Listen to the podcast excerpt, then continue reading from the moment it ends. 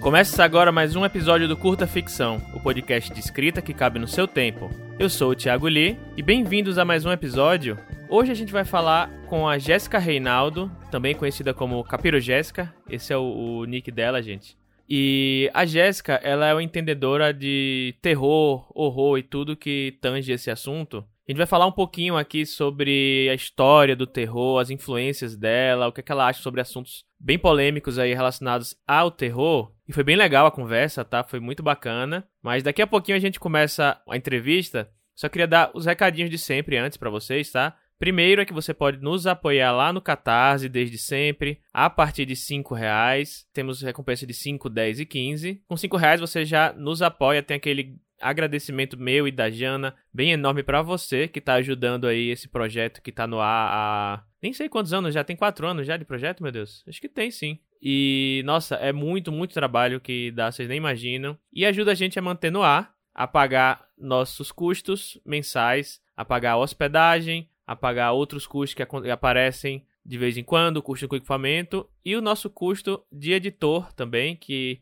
o AJ Oliveira agora está editando o Pavio Curto, já tem alguns meses. E a gente está quase, quase, quase, quase batendo mais uma meta aqui. Acho que está mais ou menos uns 80% da meta. É, eu estou olhando para a tela aqui agora. E com a sua ajuda a gente pode bater essa meta e poder né, é, pagar todo mundo direitinho e conseguir manter no ar e ficar mais tranquilo e trazer mais material para vocês sobre escrita, literatura, mercado editorial, arte e tudo mais que tange estes assuntos. E outro recado que eu queria dar também é fazer um agradecimento aqui especial, um agradecimento nominal aí ao Tom Borges, que é nosso apoiador e faz as transcrições de vários dos nossos episódios. Ele faz isso voluntariamente, né? Então, muito obrigado aí, Tom. E vocês que têm interesse ou conhecem alguém que tem é, deficiência auditiva ou enfim, que se interessaria nos episódios transcritos, lá no nosso site no curtaficção.com.br, tem uma abinha lá nossa no menu das transcrições. Temos mais de 10 episódios transcritos já. Isso fora todos os episódios do nosso spin-off, A História Além da História, que foram transcritos em tempo real pelo Tom Borges. Então, assim, é um trabalho muito legal que ele faz, então a gente queria agradecer ele aqui.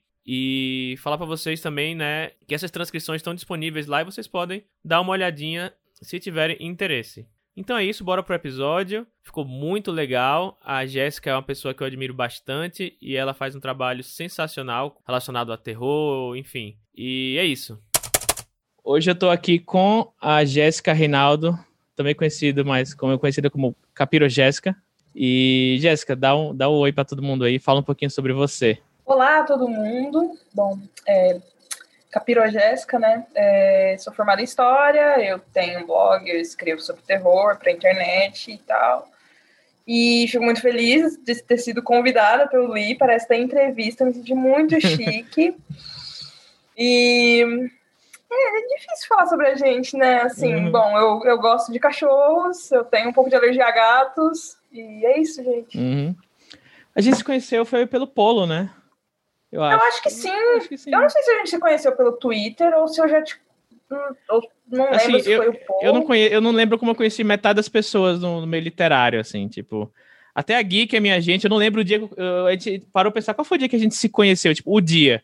A gente não conseguiu chegar num dia. Tipo, ah, eu lembro que a gente foi naquele evento. Eu falei, mano, mas antes disso a gente conversava no Telegram. Não, mas antes disso no Twitter. Eu não lembro, não tem um dia, assim, um marco, sabe? Eu tipo... acho que a gente conversava pelo Twitter.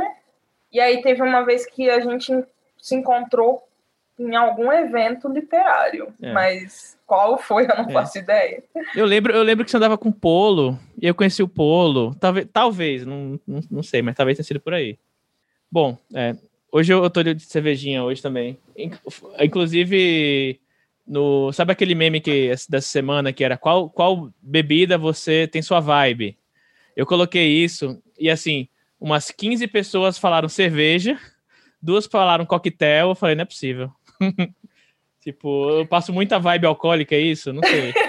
não, mas eu, eu, diria coquetel, porque eu lembro de você fazer algumas, alguns nos seus uhum. stories, uhum. daí eu, eu falaria coquetel, né? Mas, uhum. ah, mas é bom ser lembrado pelas coisas boas da vida, que é isso. Uhum. Então, bom, saúde para quem tá ouvindo aí. Opa, já temos 13, 13 pessoas aqui. Ótimo, é o gente, número da sorte. É o número da sorte, olha só. Eu não estou tomando cervejinha, eu estou tomando coca, porque cerveja Igualmente, tem me é. dado sono. E a, a, a, pandemia me fez sonolenta, então a uhum. cerveja me dá sono. E então não estou na cerveja hoje. Igualmente válido, igualmente válido. Mas olha, 13 é o número da sorte próximo ano, hein? Vamos, vamos, vamos ver. Vamos lá. Uhum. Mas aí, Jéssica, é, obrigado por, por estar aqui com a gente. Com a gente, porque a Jana não pode estar aqui hoje, né? Então é comigo. Mas com a gente e com todo mundo que está ouvindo aqui também, né?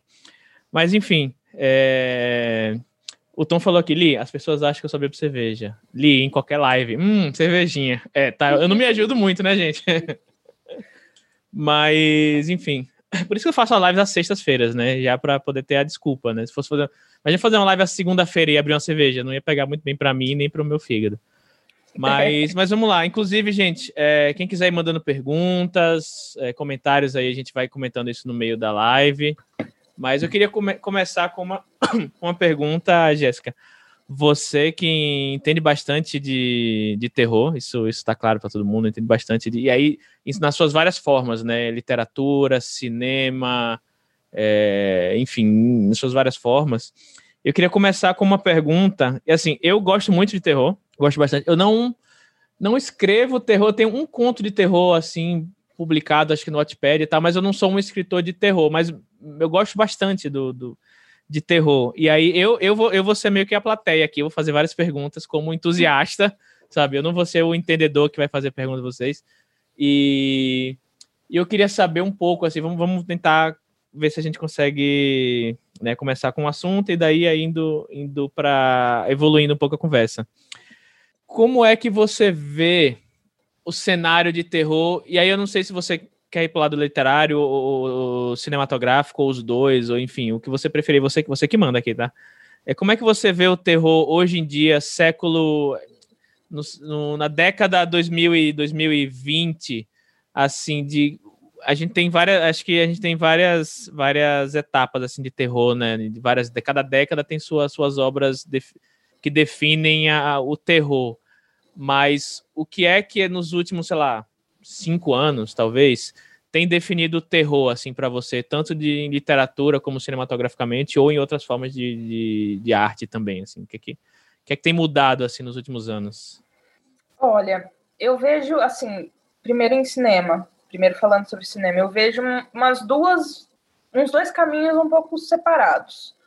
Eu vejo um pessoal que tem tentado talvez emular um pouco do sentimento ali dos anos 80. Eu vejo uma galera tentando trazer esse terror mais mais descompromissado, não, não diria, é mais descompromissado mesmo, sabe? Mais, uhum. mais, mais aberto e tal.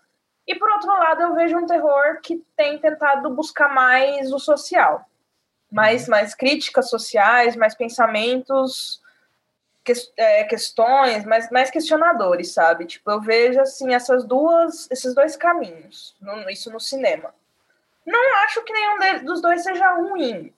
Eu acho que é, é compreensível, é um processo, sabe? Tipo, vindo da história, eu, eu acabei percebendo muito essa coisa de processo ao longo da, das, das, das coisas que eu acabo analisando. Então, tipo, o cinema eu percebo isso como um processo. Eu vejo que a gente está num momento de pautas importantes sociais e que o terror é difícil fugir disso. Ele sempre teve um pé nessa, nessa crítica, só que eu acho que agora se tornou isso um pouco mais forte.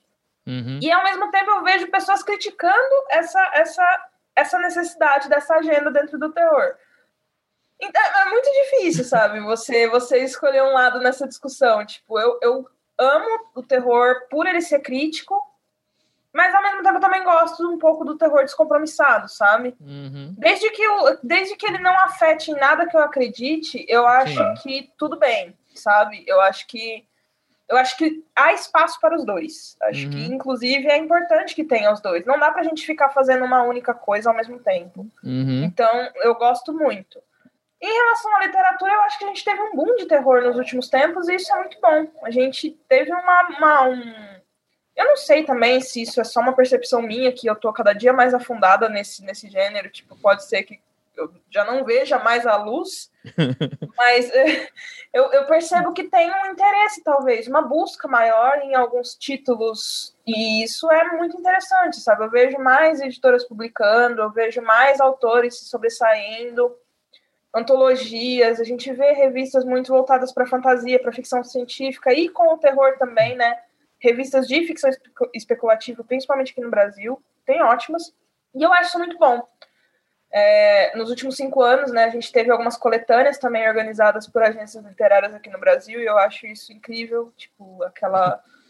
É, depois da meia-noite, alguma coisa, eu não vou lembrar o nome agora, a gente é muito com o nome. Sete minutos depois da meia-noite, não sei. Eu tô confundindo com outro livro que é. Não sei É! Eu, eu também, mas é muito bom, sabe? Então, tipo, eu gosto muito daquele livro. É um livro que tem quatro contos, um da Bárbara Moraes, um do Vito, e eu não vou lembrar também o nome dos autores, gente. Vocês me perdoem como vocês podem ver, eu sou muito uhum. preparada pro que eu tô falando. Mas eu acho importante, eu acho isso muito bom. E eu vejo também um, um, cada vez mais uma especialização desses autores e de, desses cineastas. Especialização no sentido de procurar uma excelência muito grande do que eles estão falando e um conhecimento também muito grande. Isso também é ótimo. Uhum. Eu acho que o terror assim como vários outros gêneros, mas assim, né, falando especificamente do terror, eu acho que é muito importante você conhecer o gênero que você está tentando escrever. O terror, pela particularidade do susto, é muito interessante e importante você conhecer o que faz as pessoas ou o que você pode utilizar para fazer as pessoas terem, né, esses sentimentos. Então, eu acho que esse conhecimento também é muito válido e eu acho que talvez por isso cada vez mais as pessoas têm se interessado né, uhum. por essas narrativas e têm tido muitas produções muito boas. Então, uhum. assim, uma Sim. visão geral zona e já ultrapassando, assim, é... Sim. Eu, eu pensei, quando eu, quando eu, antes de, quando tava me preparando aqui pra entrevista, quando falou me preparando, até parece que, tipo, eu tenho todo um esquematizado, assim, tipo, me preparando, tipo, mentalmente, assim. Eu pensei em três coisas. Eu queria falar sobre terror, obviamente, né? Queria falar um pouco, um pouco sobre produção nacional e queria falar um pouco sobre. Queria dividir em três partes, né? Ah, vamos falar sobre terror, vamos falar sobre produção nacional, vamos falar sobre X, porque a gente é ser humano também, a gente quer falar sobre, sobre política, sobre lavar louça, sobre como. Vocês até não imaginam antes, eu até perguntei pra Jéssica antes, né? Você tem algum assunto aí que você quer falar? Ela falou o que você quiser ali. Se você quiser perguntar se eu prefiro passar. É, passar. varrer a casa com vassoura ou com aspirador, você pergunta. Aí já pergunto, você prefere com vassoura ou com aspirador? Eu gosto muito de vassoura, eu prefiro a vassoura. Eu, é, me dói muito as costas ficar o tempo todo lá com a vassoura, porque a casa tem um corredor enorme e tal. Mas eu amo vassoura, eu não consigo. É, então. Eu, eu também. Minha eu, mãe usa um negócio chamado mop, que é horrível, que é um negócio que molha assim, uhum. e aí. Não, nossa, aquilo é péssimo, eu não gosto. O pior, o pior que eu tenho, eu tenho um aspirador de pão aqui em casa, mas acabo indo pra vassoura sempre, assim. É, eu até comprei um, um, mop que você, você aperta um negocinho aqui assim, e aí ele sai a água e tal, mas é, o pior é que eu comprei de uma marca que não era a marca principal, era uma marca qualquer. E aí, para achar o refil dele, nunca achei até hoje, então tá, tá guardada. Mas a vassoura é muito boa, gente. A vassoura, uhum. ela é um item necessário. Eu gosto da vassoura. Eu sou da defesa da vassoura. Uhum. Tem até uma coisa um pouco, né? Já, já, já pega uma, uma parada um pouco cultural, assim, mítica, assim, da vassoura, né? Acho que Olha, a vassoura meio que. Vocês podem criar 30 mil tecnologias, a vassoura sempre vai estar lá de alguma forma ajudando a gente, né? Sim. Mas enfim, o pessoal já está comentando bastante aqui. É, a Morana falou boa noite para os trevosos. A Nana, quero saber, queria saber como é que a Jéssica escolhe os projetos que vai participar. Que tipo de projeto você está envolvida, Jéssica? Assim, e como é que você escolhe os que você participa? Eu sempre, eu sempre escolho no chute, né? Assim, a pessoa me convida. Hum, eu gosto não, dessa mas... pessoa, gosta. Então... é, exatamente. Tipo, se, assim, é lógico. Quando eu, quando eu comecei, eu participava, tipo, de muita coisa. Tipo, me chamava pra podcast, tô participando. Me chamava, eu era muita coisa de festa. Agora, por causa de tempo e, tipo, eu prefiro conhecer as pessoas que me chamam para projetos. Então, eu prefiro uhum. saber o que elas fazem e prefiro também que eu concorde com. que elas estejam mais ou menos de acordo com o que eu acredito, porque a gente está num momento tão complicado que, tipo, você vai participar de alguma coisa, vai que você não conhece a pessoa e vai, sei lá. Uhum, eu sim, tenho esse sim. problema, sabe? Eu, eu nem vou precisar explicitar mais, eu acho que já ficou, né? Já dá para já dá para entender. Mas eu, eu Ah, Inclusive, eu acho, eu acho que. E aí, desculpa interromper, mas imagino que talvez. Acho que terror e fantasia e ficção científica, acho que por serem nichos assim muito em que tem fandoms muito fervorosos, eu acho que tem problemas parecidos de pessoas meio escusas assim quererem, né, ir para lados do tema meio que a gente não concorda muito. Eu acho que tem muito disso também. Não sei se você tá me entendendo o que eu quero dizer. eu estou entendendo. não, é completamente, sabe? Tipo, e às vezes a gente vai participar de algumas coisas que a gente não se sente muito confortável. Já participei de alguns podcasts que eu não me sentia muito confortável.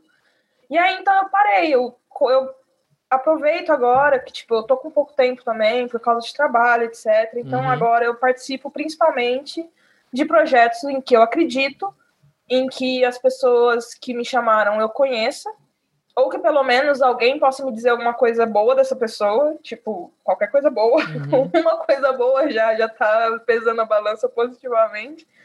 Então, assim, porque a gente tem que ter certo cuidado, né, cara? Tipo, Sim. a gente tá, tá, tá num momento muito complicado, muito complexo. Uhum. Então, eu prefiro prefiro conhecer com quem eu tô, tô conversando e com quem eu tô trocando ideia e onde eu tô me metendo também, né? Porque, tipo, a gente tá além de estar num momento complicado, a gente ainda tá, tipo, em. Vai que a gente amanhã descobre que essa pessoa fez uma coisa muito ruim, Exato. sabe? Até tipo, as pessoas que você minimamente conhece, talvez, né, hajam. É, então, tipo, eu não quero, eu prefiro me, me, me manter uhum. tranquila, sabe? Diminuir muito os projetos, mas não foi muito por causa disso. Acho que quem me acompanha há um tempo sabe que eu, que eu participava tipo, de muita coisa, mas é porque o tempo mesmo diminuiu uhum. muito. Não tanto por causa disso, mas agora também eu tô escolhendo ali, né? Tô. Uhum. Hum, isso daqui sim, isso daqui não sei, isso daqui. Hum, hoje não vai rolar. Hum, é tipo, quer é. me convidar? Convida. É de bom tom? Não é de bom tom. Exatamente. Não, porque assim, eu acho que eu tenho muito. É muito visível as coisas que eu acredito. Sim. Tipo, eu, eu, eu acho que as pessoas devem ter essa essa percepção. Então, assim... dois, minu dois minutos olhando, sei lá, rede social, você já sabe qual é a, a, o posicionamento da pessoa, sabe? Então, é, eu, eu prefiro, né? Inclusive, acabou, acabou de sair uma pessoa da live. Espero que tenha sido Bolsonaro, inclusive. Sou Bolsonaro, beleza, tá ótimo. o pessoal aqui tá é, então falando. É, o pessoal tá falando aqui no chat, hashtag Team Vassoura e Team Aspirador. Botem seu, seu. Vou até criar uma enquete aqui hoje, mais cedo eu descobri a enquete aqui na Twitch. Olha só, a Twitch tem seu, suas. Eu vou colocar aqui, você. O que você prefere? Vamos, vamos interagir aqui. Vou botar hashtag Team Vassoura ou hashtag Team Aspirador. Vamos ver qual é a, a votação. Vamos aqui. ver quem ganha. Pois é. Mas não, tem outras perguntas aqui. As per... Nas outras entrevistas, assim, eu, eu, eu falo de entrevista, mas é meio que uma conversa, né? Nas outras conversas, as perguntas só vieram da metade para o final. Agora já tem umas, oito perguntas já. Eu acho que o pessoal, o pessoal gosta de saber sua opinião. É... A Nina Bichara perguntou: quero ver a Jéssica falando do quanto ela gosta do século XX. Eu odeio o século XX. A Nina é muito amiga minha. Eu vou dar o contexto ah, tá. aqui. É, tá. Eu, Nina... eu, eu, eu, eu, perguntei, falei, eu não sei se eu entendi a pergunta, mas deve ter um contexto não, maior. Tem. É porque a Nina, ela, a gente se conhece há muito tempo e tal. A gente, eu fui uhum. madrinha de casamento dela. Olha e só. aí, conversando, assim, eu sempre falei, tipo, por causa da história e tal, eu sempre falei, cara, eu não gosto do século XX. É um século muito difícil de entender, cara. É muita guerra, é muita coisa acontecendo, uhum. revolução, guerra fria, pipipi, popopó. Não consigo, tipo, não gosto do século XX. Então, tipo, era um negócio até engraçado na faculdade, porque, tipo, entrava as matérias do século XX, eu odiava, eu não conseguia. Foram, tipo, matérias que eu me dei muito mal, muito mal, tipo. E não é porque é só porque muita coisa acontecendo, cara. Foi um período de muita tristeza, sabe? É um, é um período muito ruim. E aí a Nina fica rindo dessa, porque uma vez eu fiz um discurso muito acalorado sobre o tanto que eu odiava o século XX. Então, pessoal, esse é o contexto, tá? Eu não gosto, é um século péssimo. É, não gosto dele. É, eu gosto, esse discurso. É, não, foi uma coisa muito, tipo, eu acho que a gente tava comendo é. alguma coisa, e aí eu, eu comecei, eu comecei a não, porque o século XX é horroroso e não sei o que lá, e defendendo a ideia, mas eu melhorei um pouco com isso agora. Eu estou mais, mais calma em relação a esse século péssimo aí, que a gente sobreviveu a duras penas. É. E estamos, estamos bem, estamos, tá. estamos fazendo as pazes. Assim, bem é uma palavra muito forte. Vamos considerar que estamos, estamos vivos, vai. Sim. Uhum. Nossa, eu deixei um minutinho de de enquete, só duas pessoas responderam. Deu uma pessoa tinha vassoura e um tinha aspirador. Gente, vocês não estão respondendo, ah. não? Interajam, interajam. Mas interajam enfim. com, com a enquete da vassoura. Uhum. O pessoal falando aqui que adora tanto o terror que você mencionou antes, né? O pessoal falando que adora tanto o terror crítico como o terror farofa. É, o pessoal falando que, é, que gosta muito do terrir. Terrir me lembra a turma do Gaspazinho, do Maurício de Souza. Inclusive, adoro. É, terror com tom de comédia. What, What We Do in the Shadows. Eu acho que o What We Do in the Shadows. What, Shadows, eu falei Sheldon, né? What We Do in the Shadows talvez seja. É, é, que eu também não sei, não sei conceituar terror. É terror? What We Do in the Shadows? Ah, eu considero, mas tá. assim, eu é, sou uma pessoa. é difícil perguntar isso pra mim, porque, cara, eu considero tudo terror. Se você se uhum. me forçar um pouquinho, eu consigo colocar qualquer coisa dentro do terror. Uhum. Eu sou péssima nesse sentido. E aí eu, inclusive, o, o, Tom fala aqui, né, que eu tenho um conto meu lá na, na revista Mafagafo, que é o Quatro Cabas da Peste, um segredo, que ele falou, tem um ótimo conto de terror. Eu falei, ué, mas é terror? Na minha cabeça é tipo, não é terror. Mas você parar pensar, você dá uma, uma esticadinha assim, pode virar terror. Parando de pensar, enfim, eu acho que, que eu não vou, não vai conceituar terror aqui, enfim, eu acho que não é, não é a questão. Mas é, vamos ver o que, é que, tem mais de comentário. A Gui chegou, falou oi, o Rogério. O Rogério pergunta: acha que o gênero tem evoluído, perdeu qualidade com o passar do tempo? Passamos por um período meio pobre há alguns anos. O que, que você acha quanto a isso, quanto à evolução do tema? Eu acho que evolução é complicado. Eu acho que é um conceito difícil, sabe? A gente tem, uhum. a gente tem tendências. O terror tem muitas tendências. Que nem a gente começou conversando, agora a gente está numa tendência muito forte no social e essa coisa do terror mais voltado pro pro pro né, pra, pro, não é pro bobo, mas pro, pro desapegado, assim. Pro... Uhum. É, vamos lá. mas eu. Eu tenho alguns problemas, assim, por exemplo, com. Eu vejo muito o terror como décadas, sabe? Essas tendências, eles vêm muito com décadas. Então, Sim. por exemplo, assim, a década de 2000 não é uma década que eu goste muito. Eu acho que essa reaproveitação dos, dos filmes, né, que teve muito remake de, de filme japonês nessa época, tipo, é, Nossa. remake norte-americano, né? Então, assim, foi muita coisa requentada, teve muito torture porn, né? Que é aquele, aqueles Nossa. filmes tipo Jogos Mortais, tipo Alberg, etc. Então, tipo, foi uma década muito pautada nisso daí, muito na violência e nos remakes asiáticos. Então, assim, não é uma década que eu goste muito. Apesar de gostar de alguns filmes dessas, dessas, dessas tendências, não é a minha década preferida, por exemplo, mas aí a gente vê também momentos, né? A gente tem que contextualizar sempre o porquê dessas tendências estarem fazendo sucesso naqueles momentos. Por exemplo, os anos 40 foram um ano muito fraco, foram anos muito fracos para o terror. Por quê? Porque a pessoa já estava vivendo uma guerra, um final de uma guerra, já era um terror de vida real. Exato. E não tinha, não tinha essa necessidade de escape. As pessoas estavam muito preocupadas com outras uhum. coisas.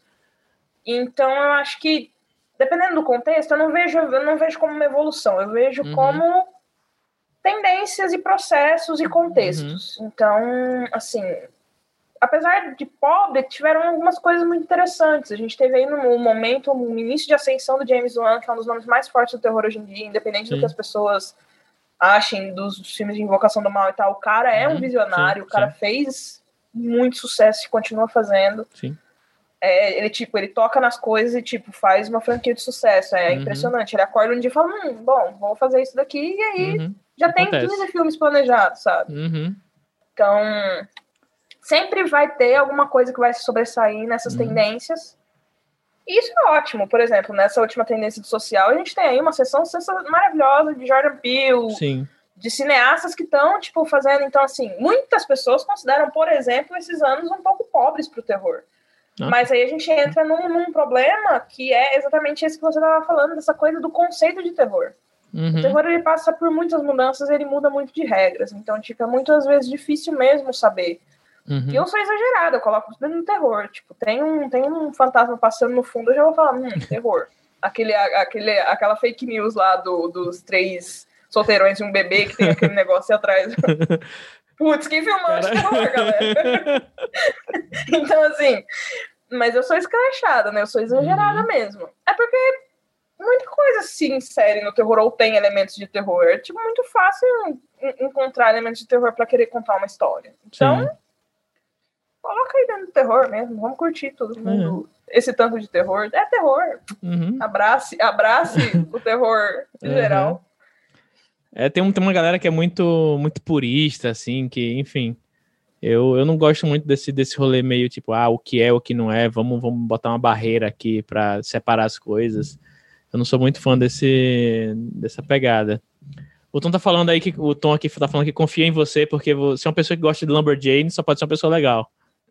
Eu amo Lumberjanes. Infelizmente eu parei de acompanhar porque a vida aconteceu, mas eu amo, amo, amo Lumberjanes. É maravilhoso, é lindo. A Noelle Jones é sensacional. E Lumberjanes eu acho que é meu trabalho preferido dela. A Erin tá perguntando se você conhece Sete Ossos e uma Maldição, da Rosa Amanda Strauss. Eu até entrei aqui no Google para dar uma olhada, e sim, eu conheço, eu peguei esse livro na biblioteca no meu ensino médio. Eu nem gostava de terror na época, uhum. mas eu olhei o livro assim e falei, bom, vou ler. Achei impressionante, tipo, tinha muitos contos muito bons. Eu queria até encontrar ele de novo. Obrigada por me lembrar, inclusive, que eu vou atrás desse livro novamente e quero quero ler ele de novo. Vou ver se eu encontro em algum sebo alguma coisa. Tinham contos muito bons. Tinham contos muito bons e era um período que eu nem que, que eu nem me importava uhum. com terror, sabe? Então, uhum. é um livro muito interessante. Uhum. E aí, para fechar a parte de, tipo, terror no geral, antes de entrar na parte nacional ou na parte de vamos, vamos falar, vamos falar baboseira. Na verdade, são duas perguntas em uma, e a gente pode dividir depois, se, se a, a resposta for muito extensa. É, eu queria saber, assim, por, por exemplo, eu sou entusiasta do terror, mas eu não sou entendedor do terror nem nada do tipo. E eu queria. Tá, vou definir duas perguntas já para não, não, complicar muito. O que é que você me. me não, não, só, não, não é só recomendar falar os nomes das coisas, mas talvez contextualizar de terror, coisas que não são tão contemporâneas, mas também não são o mainstream, assim, do que todo mundo conhece por terror. Assim, o que, é que você me fala de tanto de livros de terror, aquelas, aquelas joias, né, mais aquelas joias perdidas, assim, ou coisa até, tipo, que você gosta muito lá no seu, no seu blog, lá no Fright Like a Girl, é, eu vi muita, muita resenha de livros, assim, que eu falava, caraca, eu nunca ouvi falar dessa pessoa aqui, mas do jeito que ela fala, parece ser, tipo, classicão do terror, mas eu não conheço, sabe? O que é que você fala assim de, o que é que você me traz assim de livros e filmes de terror que talvez não sejam os, os mais conhecidões assim, mas que, cara, lê isso aqui porque influenciou muita gente ou porque é muito bom e a gente tá perdendo não, não conhecendo mais. Ah, eu acho que assim, a primeira coisa que eu citaria seria Shirley Jackson, que foi hum. rainha maravilhosa, Sim. tipo. Ela é mais conhecida agora, mas ainda é uhum. pouco. Eu, eu considero que ela ainda é pouco. Eu acho que todo mundo tinha que ler pelo menos alguma coisa da Shirley uhum. Jackson. Eu acho ela incrível, eu acho Assombração na Casa da Colina impressionante. É, eu acho que é, é, Sempre Vemos no Castelo também é lindo. E é uma das coisas assim, que eu mais gosto na minha vida. Shirley Jackson é, para mim, ela tá no topo ali de pessoas que inspiraram muitas outras e eu acho que mais gente devia conhecer.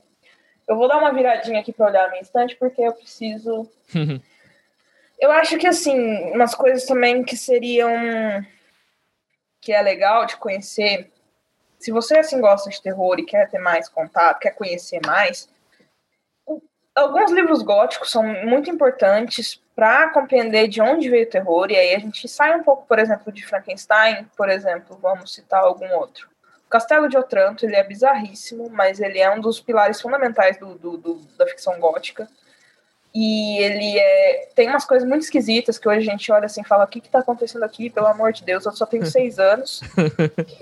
Mas é, é, muito bom e você entende, você pega elementos que foram muito utilizados no terror depois Nessa mesma linha tem o Monge, não recomendado para menores de 18 anos, porque tem de tudo ali.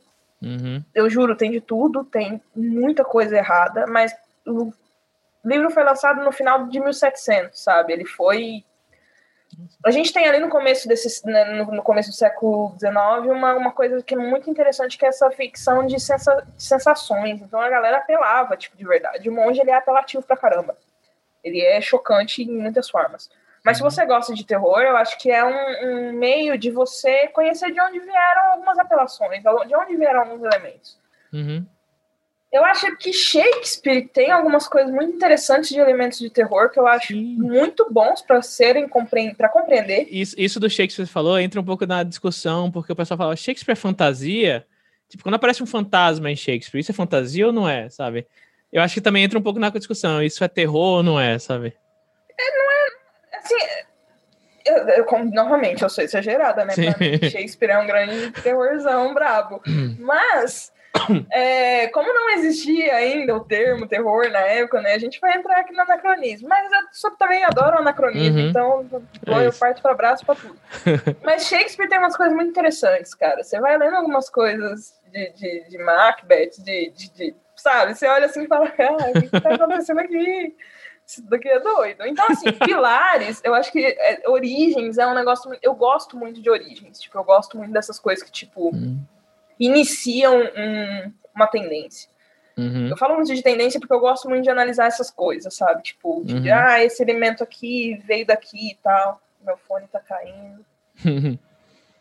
então eu gosto muito disso. Então, tipo, eu percebo que para entender um pouco do terror, eu acho bacana, tipo, Shakespeare tem alguns elementos interessantes, algumas coisas de gótico tem muitos, muitos elementos vieram daí, porque eu considero o gótico um primo muito próximo do terror, então tem bastante coisa. Mais clássicos. Não precisa ser clássicos, clássicos. Pode ser algo. Mas tipo, antes, antes, antes dos anos 2000, assim, que. É porque hoje. Eu quem tá ainda em 2021, quando a gente fala ano 2000, parece que foi ontem, mas já faz 21 é. anos. Parece faz 20 anos 90, faz mais de 30 anos, sabe? É, então, tipo, é, é ruim pensar nisso, né? é. né? Eu me sinto. Ah, o século 20, né? Ai, meu Deus. tá, tá terrível, tá assustador. Mas é, tipo, eu acho que essas, indo por esses lados aí é legal. Tipo, conhecer também livros que inspiraram filmes, eu acho isso muito legal. Tipo, não, não ficar só no filme. Ir um pouco pros livros também, porque uhum. sempre tem alguma diferença. Não vou falar que é melhor ou pior, mas sempre tem alguma diferença que escapa. E geralmente quando um livro vira filme, eles acabam tendo uma relevância muito grande. Por isso eles viraram filme. Então, tipo, essas coisas são relevantes de serem lidas. Uhum. Por exemplo, vamos lá, o livro do Exorcista, o livro do Tubarão, o livro de, uhum. sabe? São coisas legais de serem lidas. Uhum. Até a própria volta do Parafuso, né? Que da nova temporada lá do Sim. da Mansão Bly. Minha nova obsessão atualmente, que eu terminei essa madrugada, é o Nathaniel Hawthorne, que é o cara que escreveu a Letra Escarlate. E eu sou muito apaixonada por ele desde a época que eu li a Letra Escarlate. Então eu uhum. recomendo também, tá? Porque. Cara, eu li um livro dele chamado A Casa das Sete Torres. E é um negócio absurdo, que tipo, tá pronto pro Mike Flanagan fazer a terceira temporada de Hill House ali. Se ele quiser, eu entrego para ele minhas anotações. Alguém me passa o e-mail dele, que tá pronto, tá? Tipo, te juro, tá pronto. É o que ele costuma fazer nas séries. Então, tipo, uhum. tipo, mas é isso, tipo, eu gosto muito de clássicos, eu gosto muito de, de encontrar, assim, esses pontos iniciais, que, ah, isso daqui deu início a uma grande revolução do gênero, uhum. eu acho isso muito legal. Então, por isso que às vezes eu vou fundo numas pesquisas muito nada a ver, que eu encontro uns negócios muito... Uhum. Jéssica, eu nunca ouvi falar disso daqui, tipo, o livro tá esgotadíssimo, sabe, tipo... Uhum. Eu encontrei uma, uma, uma, uma uma autora mexicana esses tempos que, tipo, muito, muito boa. Tipo, ela era amiga do, do Borges e tal. E tá esgotadíssimo também o livro dela. Mas eu gosto de falar porque é uma coisa, uhum. tipo, ver se atrai interesse também, né? Sim. Tipo, eu terminei de ler também recentemente o As Lembranças do Porvir, da, da Helena Garro, que é considerado o primeiro livro de, de, de realismo mágico, tipo, foi quatro anos, foi escrito quatro anos antes de Cem Anos de Solidão. Também é uma pessoa que pouquíssimo ouvido falar, então, tipo, gosto de encontrar esses, esses, esses pilares principais, né, de certos, uhum. de certos subgêneros, de certas uhum. tendências da ficção especulativa. Uhum. Então, assim, eu sempre considero importante a gente conhecer alguns uhum. autores clássicos nesse sentido, sabe? Não tô uhum. falando para ficar só nos clássicos, tem muita Sim. coisa contemporânea muito Sim. boa. Tipo, Inclusive, já mudando a pergunta, falei dos, a gente falou dos clássicos agora, já mudando agora para os contemporâneos. Fora Jordan Peele, Ari Aster, Stephen King, que é que você me fala aí de contemporâneo, de, sei lá, 10 anos para cá? Assim. Eu tenho acompanhado algumas diretoras muito interessantes, tipo a Chelsea Stardust, que ela fez um filme que está entrando agora em, em, em streaming para alugar, eu esqueci como é que chama. enfim. Sim, em streaming. E, Sim. é. Aque- Aqueles que a gente aluga o filme só. Sim, e ah, tá. E depois fica uma semana. É, uma semana. isso. Tá, entendi, entendi. Ela é um filme chamado Satanic Panic. Ela é uma, uma diretora muito boa, é muito divertido o filme dela. É um negócio muito, muito legal. E Uhum. eu gosto muito dela, acompanho bastante o trabalho dela. A Karen Kusama, ela não é tão recente, ela tá um pouco parada, mas eu acho ela uma excelente diretora, até entre as minhas preferidas. Uhum. Hum, Inclusive, quem tiver no chat aí pode dar suas dicas aí, suas recomendações. Que, enfim, a gente comenta aqui também. Mas ahn, pode continuar. Estou pensando porque nomes me fogem assim muito rapidamente. Eu sou péssima para citar as coisas. Eu, sou a mesma coisa. Eu sou tipo, eu tô num, sei lá, numa conversa, alguma coisa assim, e aí eu. É, não lembro. Desligou a câmera, fechou, acabou a internet. Caraca, aqueles 80 nomes, acabei de lembrar. Provavelmente eu vou estar deitada hoje para dormir vou estar pensando tipo em 59 possíveis né, conversas, Uhum. mas enfim. O Mike Flanagan é um cara que eu gosto muito no terror. Ele fez coisas incríveis que eu acho que é sempre Uhum. bom a gente estar de olho nele. Ah, eu tô tentando puxar pela memória das coisas que eu assisti recentemente. Vamos olhar aqui. Vou aproveitar Uhum. para abrir minha listinha.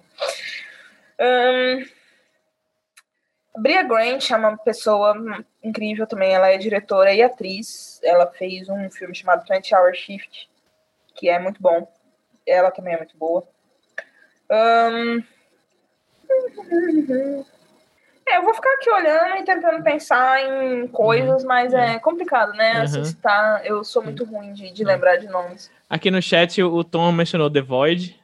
Falou The Void é uma indicação.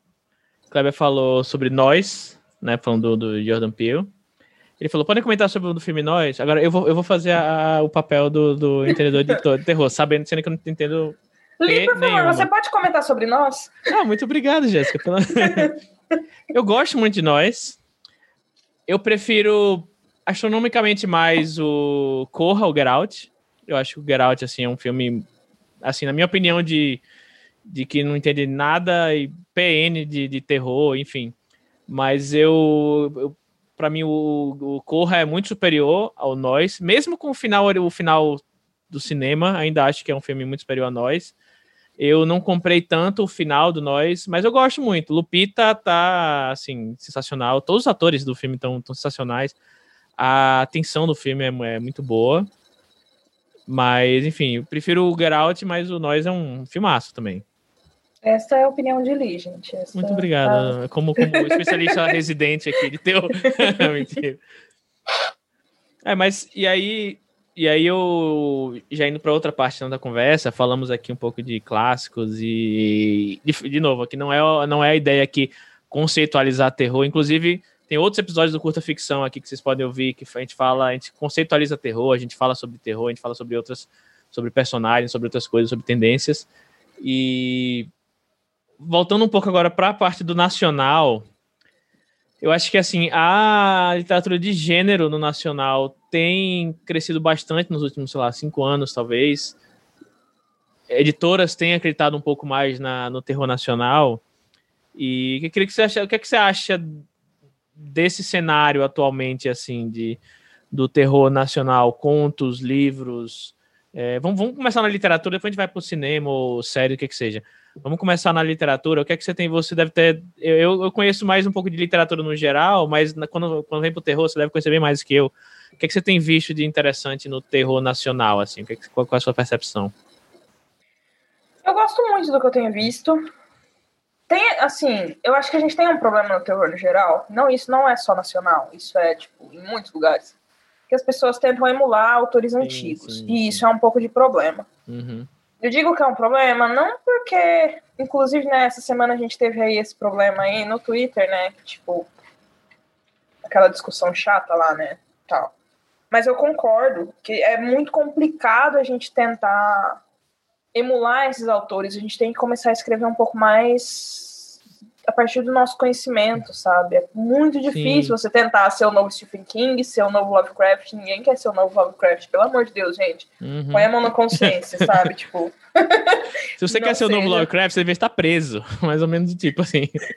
Se você quer ser o novo Lovecraft, não seja, sabe? É, exato. Tipo, você quer ser outra pessoa, escolha outra pessoa, mas não Lovecraft, por favor. Uhum. Mas, enfim, eu acho que a gente tem esse problema ainda e não é uma coisa nacional. Você percebe que não é uma coisa nacional. Eu vejo muita gente Uhum. apontando, falando, ah, mas o nacional, as pessoas querem ser o Stephen King. Não é isso. Tipo, é um negócio geral mesmo. Parece que Uhum. as pessoas perceberam que o Stephen King fez muito sucesso nos últimos anos, essa redescoberta kingiana. E aí todo mundo quer, ah, eu vou escrever o Stephen King. Que não é assim que funciona, infelizmente, sabe? Tipo, É, Na, na fantasia, é- da fantasia épica barra medieval barra whatever, tem muito disso do. Eu, recebo, eu faço letra crítica, né, para originais, e eu vejo muito até hoje. É, eu peço, eu peço uma, um, um pitchzinho da pessoa que manda o livro. Ah, ma- manda uma explicação do que é que você pretende com esse, com esse texto. E o pessoal fala muito da, do, do George Martin, do Crônicas de Gelo e Fogo, né? O Game of Thrones. E, e quer emular um Game of Thrones, sendo que Game of Thrones foi escrito nos anos 90. De novo, nos anos 90 foi 30 anos atrás, sabe? E só que, tipo, você não é o George Martin. O George Martin, quando escreveu Crônicas de Gelo e Fogo, ele já tinha 30 anos de carreira, sabe? Imagina nem o que- George Martin é, É. mais o George Martin. Exatamente. Nem o George Martin mais de hoje, não é o George Martin de, de- anos- quando escreveu o primeiro livro com Gelo e Fogo. Então, imagina que pro terror ainda mais também vale a esse, esse tipo de, de situação, assim, sabe? Você quer ser o Lovecraft? Pior ainda, assim, sabe? O Lovecraft hoje em dia estaria preso, sabe? Sei lá, ou, ou, estaria no, no gabinete do ódio, sei lá. é. Seria apoiador, né? É, apoiador, tipo, tratamento precoce, cloroquina, não sei, qualquer coisa dessa aí. É você a não quer ser essa pessoa. É. É, então a gente tem esse problema e é uma coisa geral, sabe? Não é uma Uhum. coisa tipo só do Brasil. Eu vejo muito isso, tipo, em algumas coletâneas que saem lá fora também. Uhum. Então é uma coisa complicada no geral mesmo. Então, só que assim, quando a gente lê alguma coisa, a gente gosta de ver um negócio original. Tipo, eu não vou falar que você tem que inventar a roda, mas só de você dar a sua visão para um tema que já pode estar esgotado, já é muito bacana, sabe? Uhum. Conte com o seu bom senso. Se você Sim. não tem nenhum bom senso, então contrate alguém para te dar Uhum. bom senso, sabe? Então, contrate alguém que possa colocar um pouco de bom senso na Sim. sua cabeça. Sim. Mas é, é isso, eu, assim, a coisa principal que. No geral, eu gosto muito do que tem sido feito, sabe? Tipo, eu sempre cito a Jana quando eu vou falar de, de terror nacional, porque o Lobo de Rua eu acho incrível, eu acho excelente. Eu gosto muito do Serpentário do Felipe Castilho, eu sou uma grande fã do Felipe Castilho. Dancinha não vou dizer que é terror, terror, terror. Tipo, o pessoal vai olhar pra mim e vai falar, ah, não, mas é terror. Tipo, pra mim é. Se o, se o Felipe Castilho chegar aqui e falar, ai, não gosto, que fala que é terror. Aí eu vou falar, desculpa, Felipe, mas pra mim é, É, dá, dá licença. Desculpa. Mas, enfim, gosto muito também. Tem, tipo, coisas. Eu tô descobrindo agora também. Eu sou uma pessoa muito atrasada. Porém, bruxa é terror terror? Não é terror. Porém, bruxa, ué, não sei. É, mas tem uns elementos É. ali que dá pra você, né, disfarçar, né? Vai, a cena final, a cena quase final ali, Sim, tem uns sim, momentos. sim, ali, ali tem, tem um negócio. Mas é isso, sabe? Eu acho que a Uhum. gente não precisa gostar de um negócio que é Exato. só terror do começo. Exato. Quando tem elementos, a gente pode falar, hum, esse daqui tem elementos de terror, isso daqui é bacana. Então, assim, porém, Bruxa eu gosto muito. Gosto muito do trabalho da Carol. Ela tem um outro conto sobre uma feiticeira. É um, é um conto que eu esqueci o nome agora também. Eu vou esquecer É o que tá na Dark. Side, é o que tá no. no, no Aquele eu gosto muito também, mas não, é um que tá que foi saiu pela Draco, só, Hum. só online. Que eu li há Entendi, muito entendi. tempo atrás. Entendi. A Feiticeira de Veneza, eu acho. Gostei muito também quando li. Eu não li esse. Eu vou, tu vou olhar de novo aqui no instante, Uhum. porque eu não sou boa de nomes, né? Eu, eu tenho É. que começar a deixar os livros mais próximos. Um Uhum. negócio que eu gosto muito. Ah, vou citar também a Letícia Prado, que é uma amiga minha, e eu gosto muito do que ela escreve. Uhum. É, é um terror, assim. É bem pro lado do terror, tipo, é bem aterrorizante. Então, tipo, ela usa elementos clássicos, mas ela transforma em outras coisas. Uhum. Ahn, e eu gosto muito do trabalho do Jim. O Jim é um excelente, é um excelente trabalho se você quer, tipo, pegar uma criança e iniciar ela no terror, sabe? Tipo, porque tem elementos importantes ali que, tipo, podem ser explorados depois. E, tipo, não só no terror, tô falando no terror Uhum. porque é, né, minha área. E Exato. às vezes me perguntam, alguns pais, tipo, já chegou, algumas mães me perguntam, ah, como que eu posso, papapá. Uhum. Eu recomendo o trabalho do Jim, tipo, muito assim, de olhos fechados. É um negócio sensacional. o Acampa Monstro, pra é- mim, é, O Jim é o Jim. sim. Então, Uhum. assim, É, Você falou agora de introduzir a pessoa no terror. Eu em, em 30 segundos aqui, minha mente deu uma reviravolta. E vou falar uma coisa que é completamente nada a ver, mas eu acho que casa um pouco com o que você falou do tipo, tudo é terror. Porque eu lembro quando eu era, sei lá, molecão, assim, sei lá, tinha 9, 10, 11 anos de idade, eu não gostava de, de terror. Tinha, quando, tinha, quando o livro era, sei lá, tinha uns livros até da coleção Vagalume, que tinha uma capa um pouco mais. que parecia que ia pro lado do terror. Tinha um que era um tal do Spharion, eu não lembro, não lembro se era um alienígena, uma coisa assim. Vou até procurar aqui. E aí eu tinha medo da capa. Tipo, Spharion. A capa é um homem com um capacete com uma lanterna, assim. Eu não sei se era um. E, tipo, num, em cima de uma. De uma ilha. Eu não sei se era um. Não faço, até hoje eu nunca li esse livro. Não sei se é um alienígena, se é um explorador. Vou até olhar aqui a. a qual é a sinopse. É, não, tá demorando a sinopse aqui, não, não tá abrindo o site. Mas, enfim, eu tinha medo, assim, de livros que eram um pouco mais fora do, do, do mundano. E sabe o que me introduziu no terror? É uma coisa que é nada, nada a ver com terror. Sabe o que me introduziu no terror? Hum. Agatha Christie.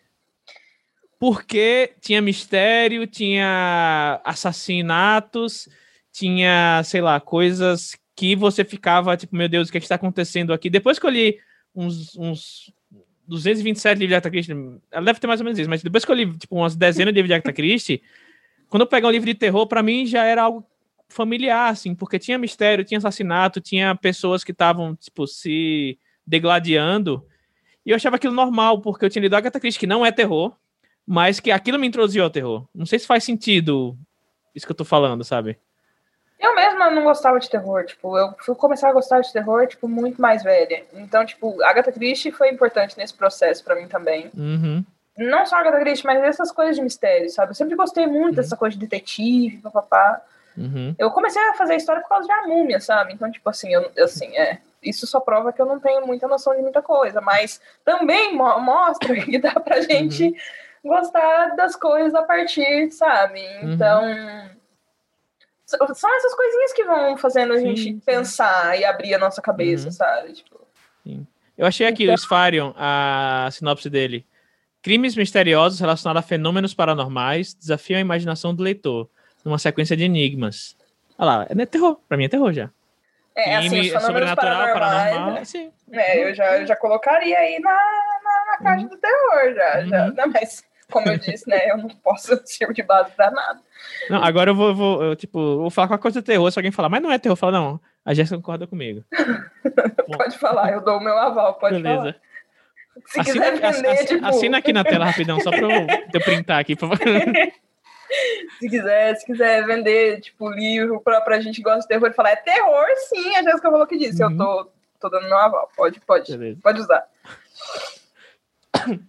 Tem uma outra pessoa que eu gosto muito de terror, que é, virou amigo meu até, tipo, de uns tempos pra cá. Se você conhece, você conhece o Márcio Benjamin? Ele é potiguar. Sim. Eu gosto muito do. do eu, eu, inclusive, eu li o livro dele, que é o Maldito Sertão. Maldito Pera aí, calma. Márcio Benjamin, maldito. Meu Deus, não vou eu passar vergonha. É, ele tem três, né? Eu acho que é, é Maldito Sertão mesmo. É maldito, é maldito Sertão, Maldito Sertão. E eu gosto que é. tem muito. Eu vou falar que regionalismo, o pessoal acha que regionalismo é quando é do Nordeste, mas qual... livro com, com, com gírias paulistas também é regionalismo, tá, gente? São Paulo também é uma região. Mas ele, ele usa muito a favor dele a questão do regionalismo não só no diálogo, mas na, o narrador ele ele fala como se estivesse contando um caos, uma história. E, e eu li isso, eu falei, eu, tipo, meio, tipo, meio explodiu minha cabeça, eu falei, caraca, eu posso, eu posso dar voz pro narrador sem precisar ser muito neutro, assim, sabe? Não precisa ser neutro. Em terceira, mesmo em terceira pessoa, narrador onisciente, por exemplo, eu posso dar uma voz pro narrador isso, eu falei, caraca, isso faz muito sentido, sabe? E é terrosão dele, assim, sabe? Eu gosto muito.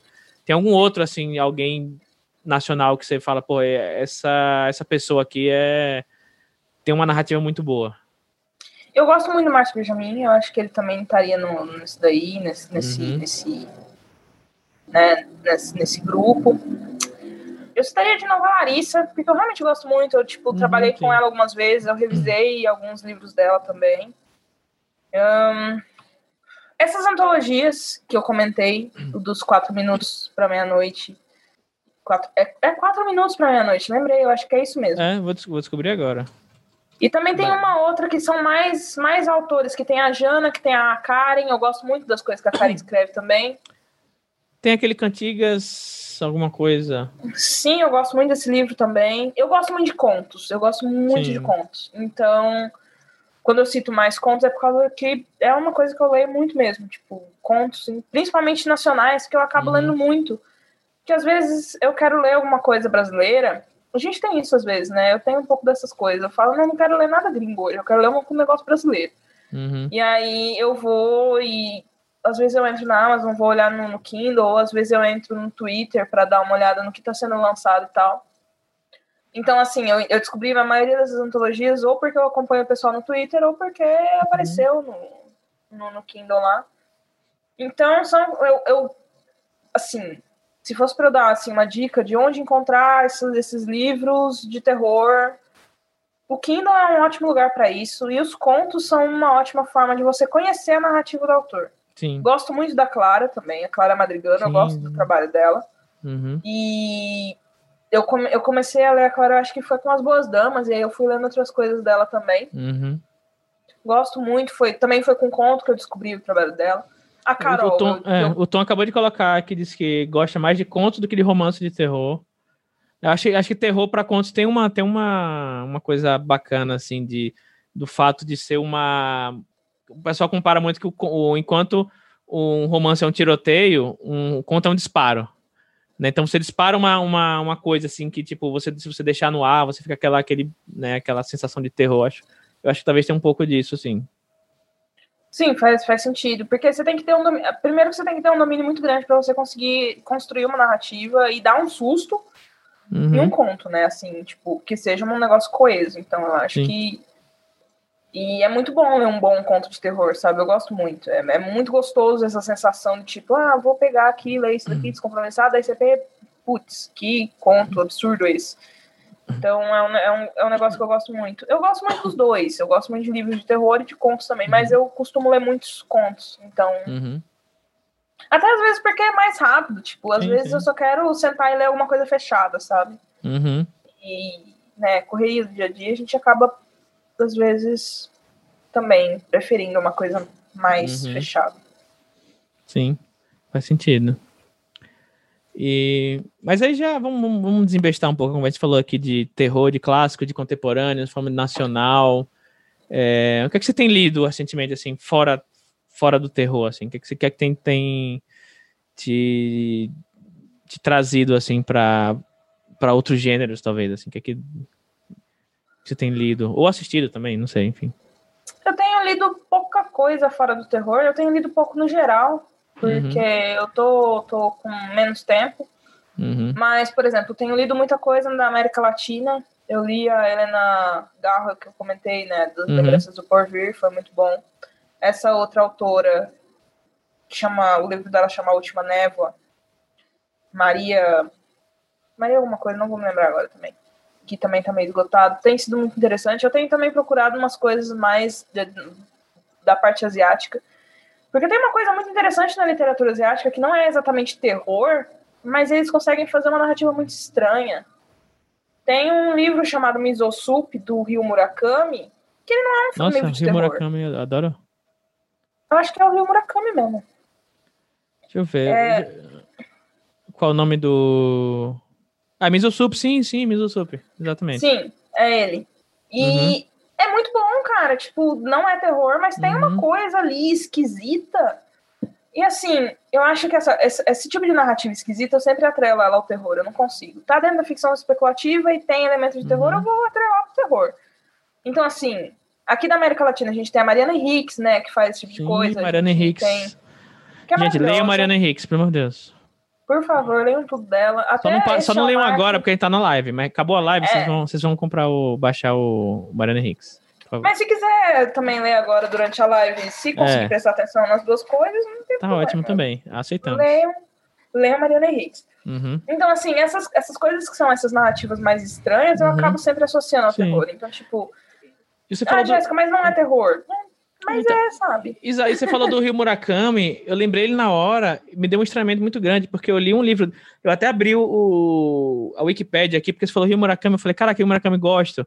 Mas eu parei e falei, é, é terror? O que foi que eu li dele? Eu comecei a lembrar, eu li um livro dele, que é um livro de 1994, que chama Popular Hits of the Showa Era, uh, the Showa Era, é, hits populares da era Showa, que na sua concepção é terror, mas mas assim, é uma distopia juvenil com uma mistura de Battle Royale, tipo, são jovens gangsters, que não são tão gangsters assim, com uma distopia, enfim, é, é, um, é uma é, um, é, é, violento, mas não é aqueles ultra violentos, assim, é uma coisa que é muito doida, e como você falou, tipo, é, é algo que assim, a gente não consegue classificar ocidentalmente.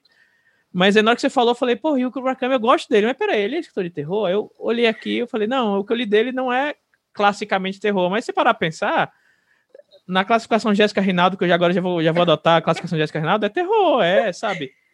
É, assim, na minha cabeça tem uma lógica para essa classificação, porque eu penso o seguinte: o que esse livro me faz sentir? Eu sinto algum tipo de, de, de nojo, eu sinto algum tipo de repulsa, eu sinto algum tipo de ansiedade em relação a ele, eu sinto.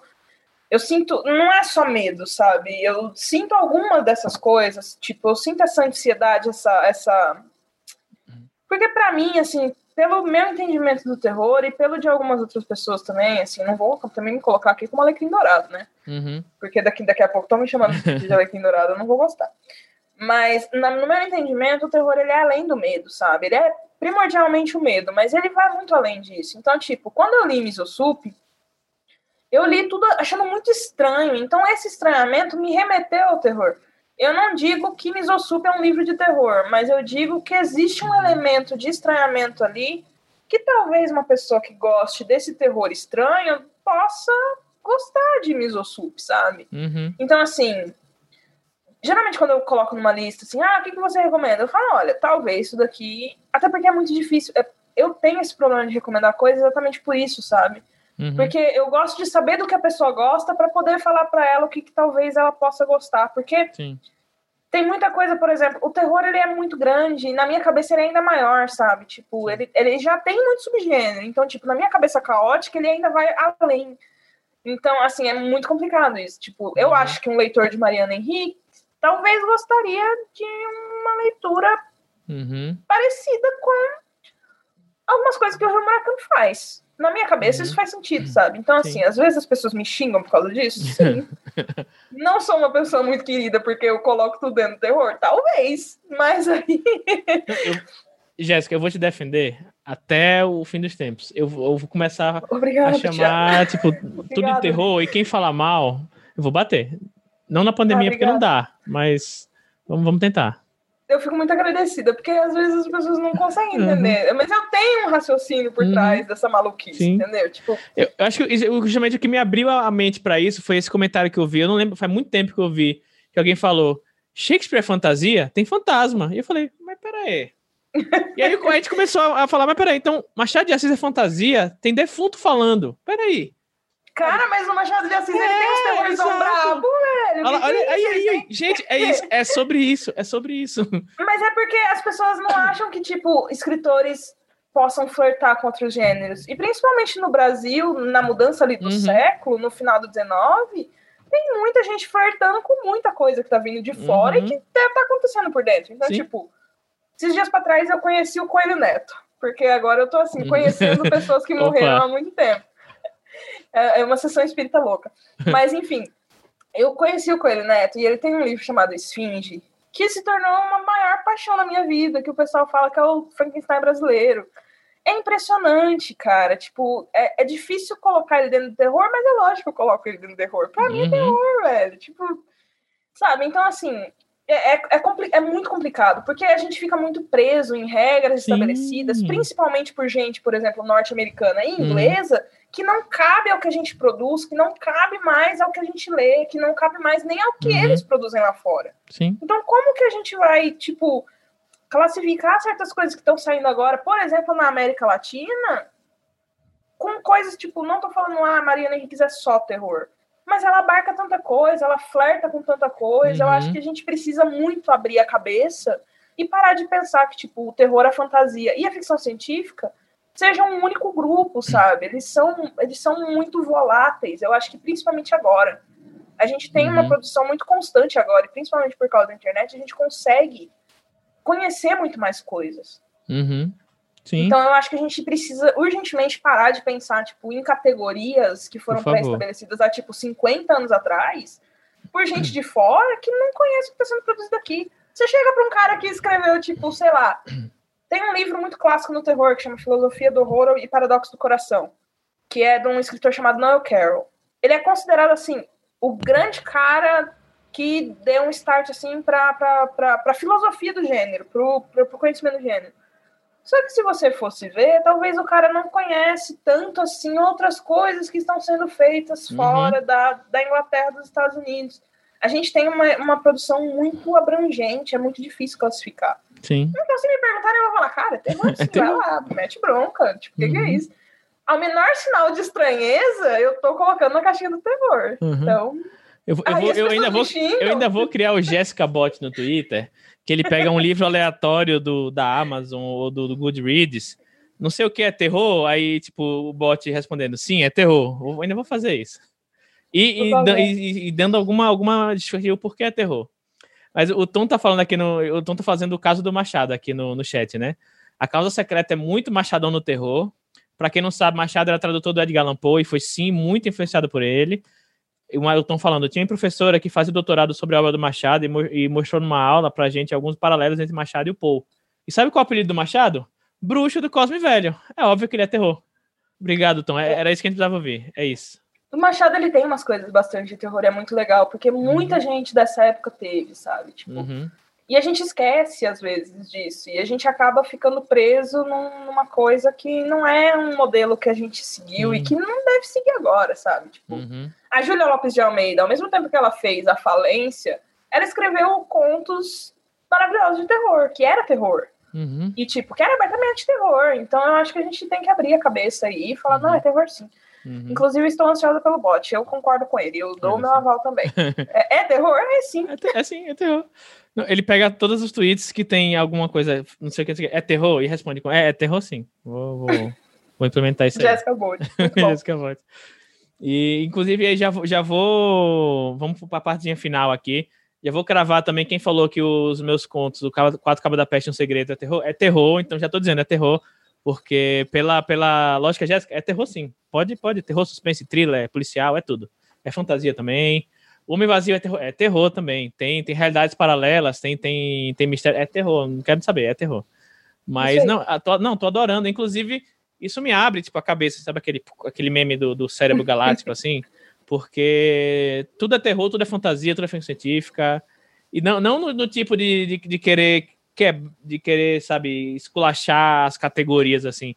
É no sentido do, do tirar essa, essa, essa pureza do tipo, não, tal coisa é tal coisa, tal coisa é tal Isso aqui é alta literatura, isso, isso é aqui é, é de gênero, isso, é, isso é horrível. Eu lembro quando o Bob Dylan ele ganhou o prêmio Nobel, que o pessoal falou, ah, mas Bob Dylan é literatura. Eu falei, cara, você já, você já leu alguma coisa mais, mais é, que toque mais o coração do que as letras de Bob Dylan? Aquilo para mim é, é poesia pura, sabe? É, enfim, eu acho que a gente tem que. É claro que as categorias elas têm um propósito, blá blá blá, a gente sabe que. É, não, eu, eu não falo isso falando mal das categorias. Inclusive, eu uso muito categorias para tudo Sim. que eu vou fazer. Tipo, eu acho importantíssimo. Uhum.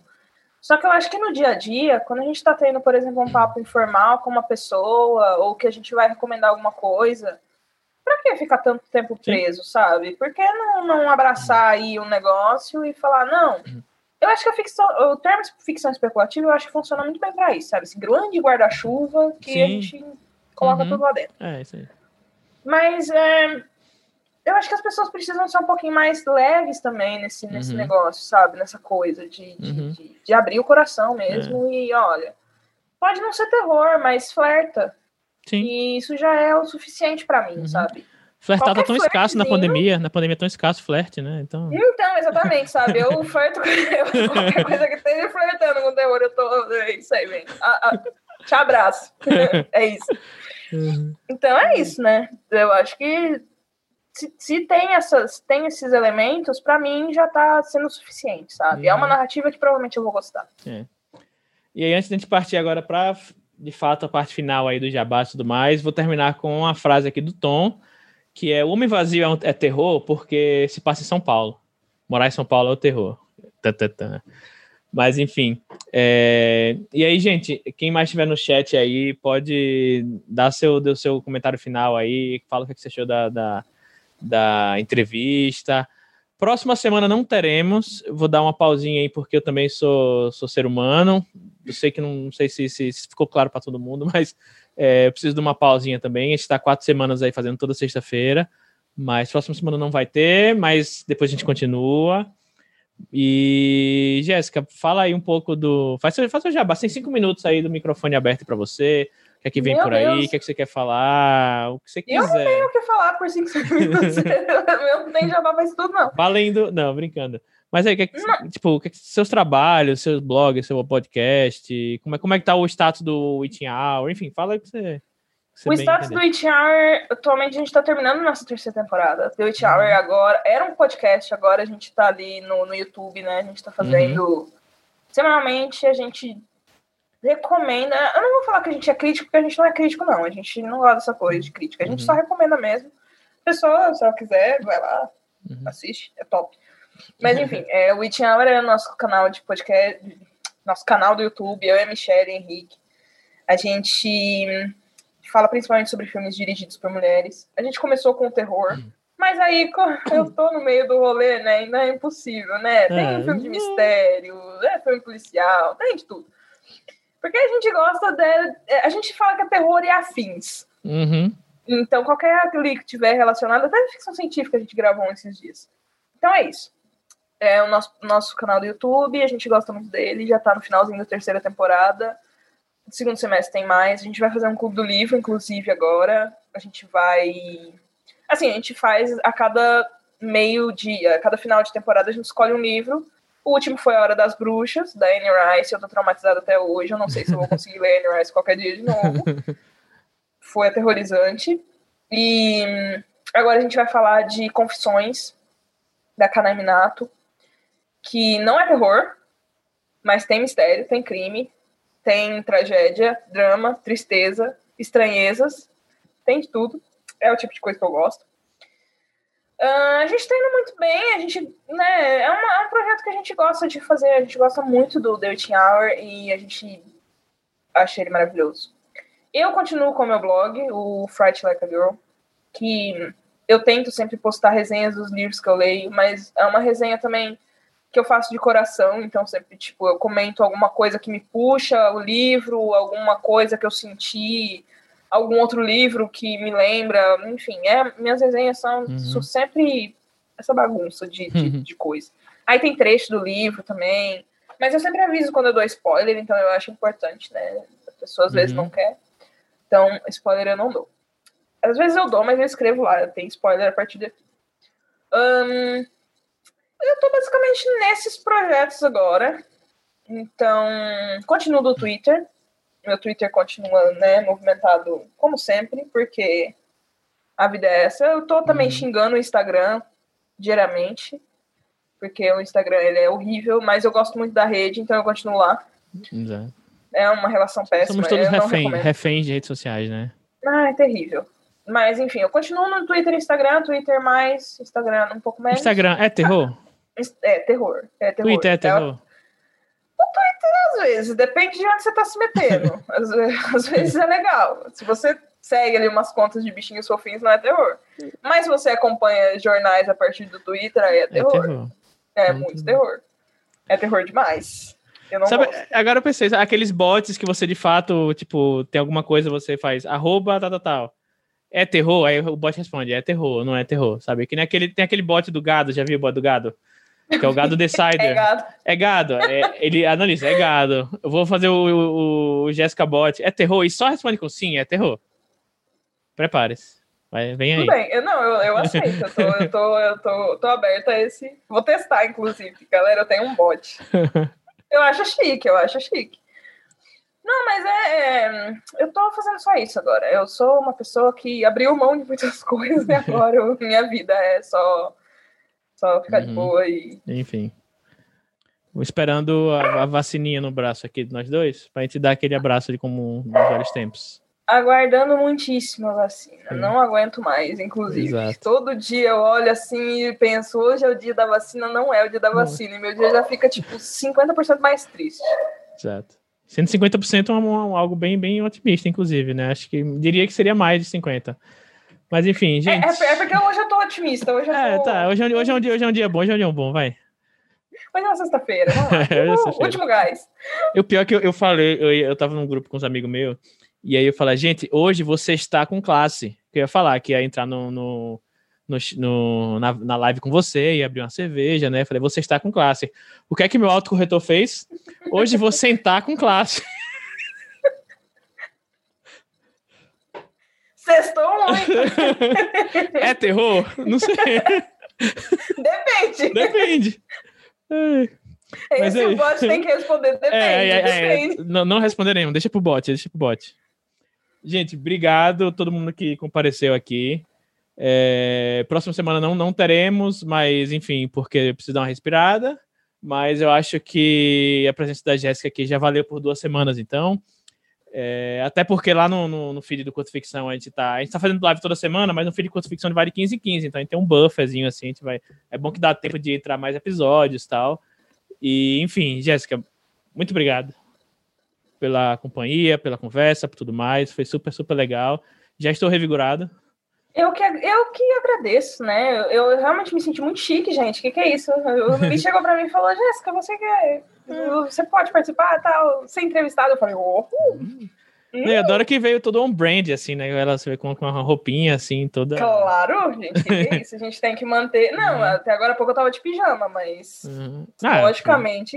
Uhum. Enfim. Gente, obrigado. A gente vai fechando por aqui. E é isso. Muito obrigado a todo mundo. E é isso, até a próxima. Muito obrigado e a gente se vê daqui a pouco. Beijo, beijo. Tchau, pessoal. Tchau.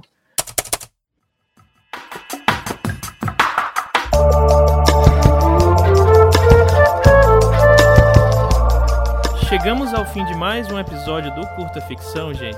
Então conta pra gente aí, você escreve terror, você gosta de terror, você já conheceu o trabalho da Jéssica, você concorda, discorda dos pontos que ela colocou aqui. Fala com a gente lá no Twitter, no arroba curtaficção. A gente fica muito feliz quando vocês marcam a gente lá nos posts. No Instagram também é arroba curtaficção. Tem o nosso canal do Telegram, que é o t.me barra curtaficção, que você tem notícias fresquinhas né, sobre os nossos trabalhos, sobre curta ficção também. Então você pode se inscrever lá nesse canal para ter notícias em primeira mão. E você pode apoiar também a gente, né, como falei lá no começo. Primeiro que recomendando o podcast nas redes sociais, falando dele para seus conhecidos, suas conhecidas avaliando a gente nos agregadores, né? Você pode se inscrever na, com a gente lá no iTunes, no Spotify, no Deezer, enfim, no seu agregador favorito. Apoiar nosso financiamento coletivo lá no catarse.me barra a partir de R$ reais ao mês. A gente vai deixar todos os links aí na descrição. E antes de ir pro jabá, eu tenho um jabá bem especial para fazer, então fiquem ligados aí, tá? Mas antes disso, vamos fazer nossa usual, é, nosso usual agradecimento nominal para os apoiadores no nível novela em diante que são eles: Ailton Borges, Alessandra Silva Rocha, Alan Saldanha Vital, Amanda Silva Martins, Ana Rush, Ariel Aires, Brena Gentil Rezende, Bruno Miller, Caio Henrique Amaro, Camila Piva, Carolina Vidal, Caroline Fronza, Danilo Henrique, Di Toledo, Diana Passi, Ednei Antônio Bruscagem Pim, Elvis Rodrigues, Fabiana Ferraz Nogueira, Fábio Cunha, Fernanda Castros, Gleison Cipriano, Israel Santos Pinho, Jefferson Alberto Ferreira, Jonathan Marques, Jonas Furtado Dias, José Henrique Rodrigues, Juarez Inácio Pedrosa Júnior, Lucas Brito Silva, Kiangeli, Luiz J. Lune Walker, Maria Lúcia Lira de la Penha, Nikelen Viter, Nessa Guedes, Olivia Melo Lober Ferreira, Otávio Augusto Pacha Urbano, Rafael Andrade, Renan Santos, Ricardo Balbino de Souza, Rogério Macedo, Rubens Travassos Augusto Filho, Samuel Muca, Santiago Santos, Simone Paulino, Thaís Messora e Tiago Ambrosio Lage. Então, meu muito obrigado a todo mundo. A Jana também estende o obrigado dela a todo mundo. A Jana que tem participado pouco menos dos episódios agora, porque ela está, adivinhem, fazendo a Clarion West, que é um workshop internacional de escrita, né? No momento está sendo, tá fazendo da casa dela, né? Que está sendo remoto. Mas, enfim, ela está sem tempo nem para conversar direito, imagina para gravar. Então, É, enfim, a Jana mesmo assim manda o agradecimento dela a todo mundo. E o jabá que eu falei, eu tenho um conto novo lá na Amazon, gente. Não é, não é nem um conto, é uma noveleta, na verdade, né? Se for olhar o número de palavras, é um pouco maior do que um conto. Chamado A Fogueira Que Nunca Se Apaga, que é um conto junino. A, a, o São João, que foi agora um, alguns dias atrás, né? É um conto junino que se passa no mesmo universo do meu livro anterior, né? A Maldição do Carneiro de Ouro.